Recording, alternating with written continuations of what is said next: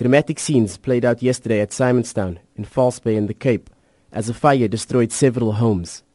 Mostly inaccessible to firefighters, the blaze changed direction and with it brought destruction. Despite their best efforts, firefighters could not protect all properties. Four homes were completely gutted. Harry Kroom was house sitting for a neighbor.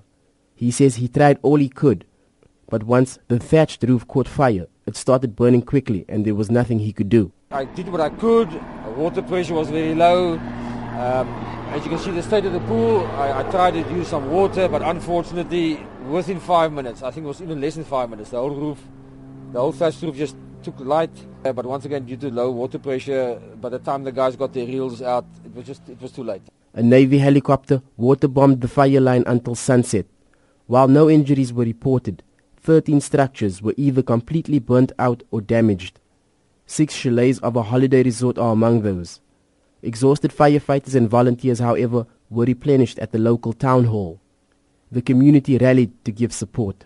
The community is very aware of the amount of work, the amount of bush we have, the mountain terrain, and they realize that the firefighters are up there and really not able to get food to themselves or anyone able to bring food. So it's better to have from a central point and then obviously take out to the crews that are working at the moment. By late last night, the fire was contained, but fire services said unpredictable weather could see it reignite. City of Cape Town's fire and rescue spokesperson, Theo Layne. Firefighters find it extremely frustrating that they cannot put out the fire as quickly as what they would like to, but that is mainly due to the climatic conditions and then also the terrain. Getting up and down the mountain is obviously tedious. It adds to the frustration and also the equipment that they use is limited because um, we have to carry all the equipment up and down the mountain. The SPCA too were on site, trying to save what animals they could. An adult angulate tortoise received treatment after the scutes on its shell were burnt.